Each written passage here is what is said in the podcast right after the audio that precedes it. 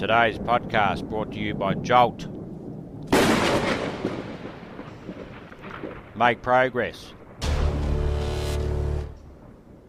Not excuses. Dream big. Get massive results.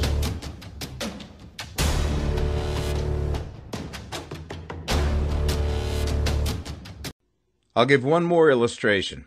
I don't like to give it. I don't know how I ever fell into the habit.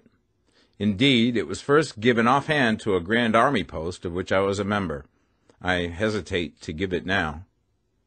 I close my eyes, and I can see my own native hills once more.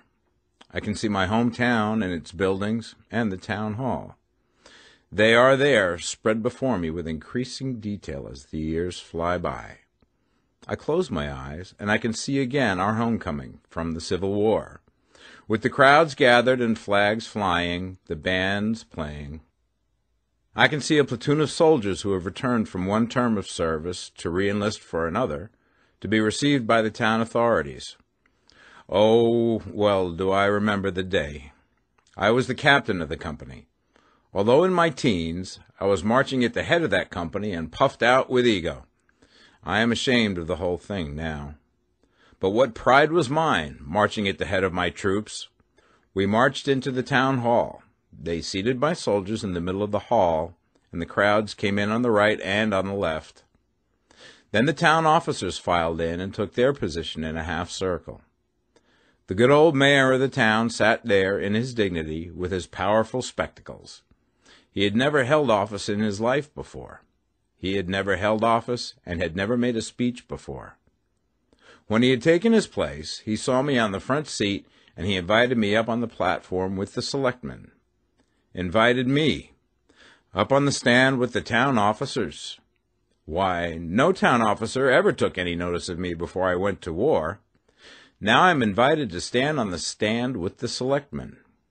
I sat down, let my sword fall to the floor, and waited to be received. Napoleon the Fifth. When the selectmen and their mayor had taken seats, the mayor waited a while and then came forward to the table. And that speech! He had written out his speech and had learned it by heart, but he brought his manuscript with him very wisely and spread it on the table. Fellow citizens, he said, we are, we are very happy. We are very happy to welcome back to their native town these soldiers who have fought and bled and are back again in their native town. We are especially pleased to see with us tonight this young hero, whom we have seen leading his troops on to the deadly breach. We have seen his shining, shining sword, flashing in the sunlight as he shouted to his troops, Come on! Oh dear, dear, dear. He was a good old man, but how little he knew about war. If he had known anything about war at all, he ought to have known that it is next to a crime for an officer of infantry in time of danger to ever go ahead of his men. I, with my shining sword flashing in the sunlight, and calling to my troops, Come on! I never did it. Never once did it. Do you suppose I would go in front of my men to be shot in front by the enemy, and in the back by my own men? The place for an officer in time of danger is behind the private soldier. It is the private soldier who faces the enemy. Often, as a staff officer, I have ridden down the line before the battle, and as I rode, I have given the general's order, shouting, Officers to the rear! And then every officer goes behind the line of private soldiers, and the higher the officer's rank, the further behind he goes. It is the place for him, for if your officers and your generals were killed, where would the plan of the battle be? How ashamed I was of the whole affair. Some of those men had carried that boy across the Carolina rivers. Some of them had given him their last draught of coffee. One of them had leaped in front of him and had his cheekbone shot away. He had leaped in front of the boy to save his life. Some were not there at all and the tears that flowed from the eyes of the widows and orphans showed that they had gone, never to return.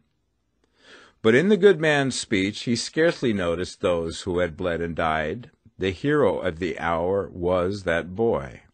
I do not know now where many of my comrades sleep. They went down to death. Sometimes in my dreams I call. Answer me, ye sighing pines of the wilderness.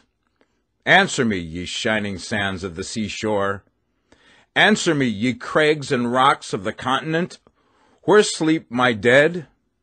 But to my call no answer comes.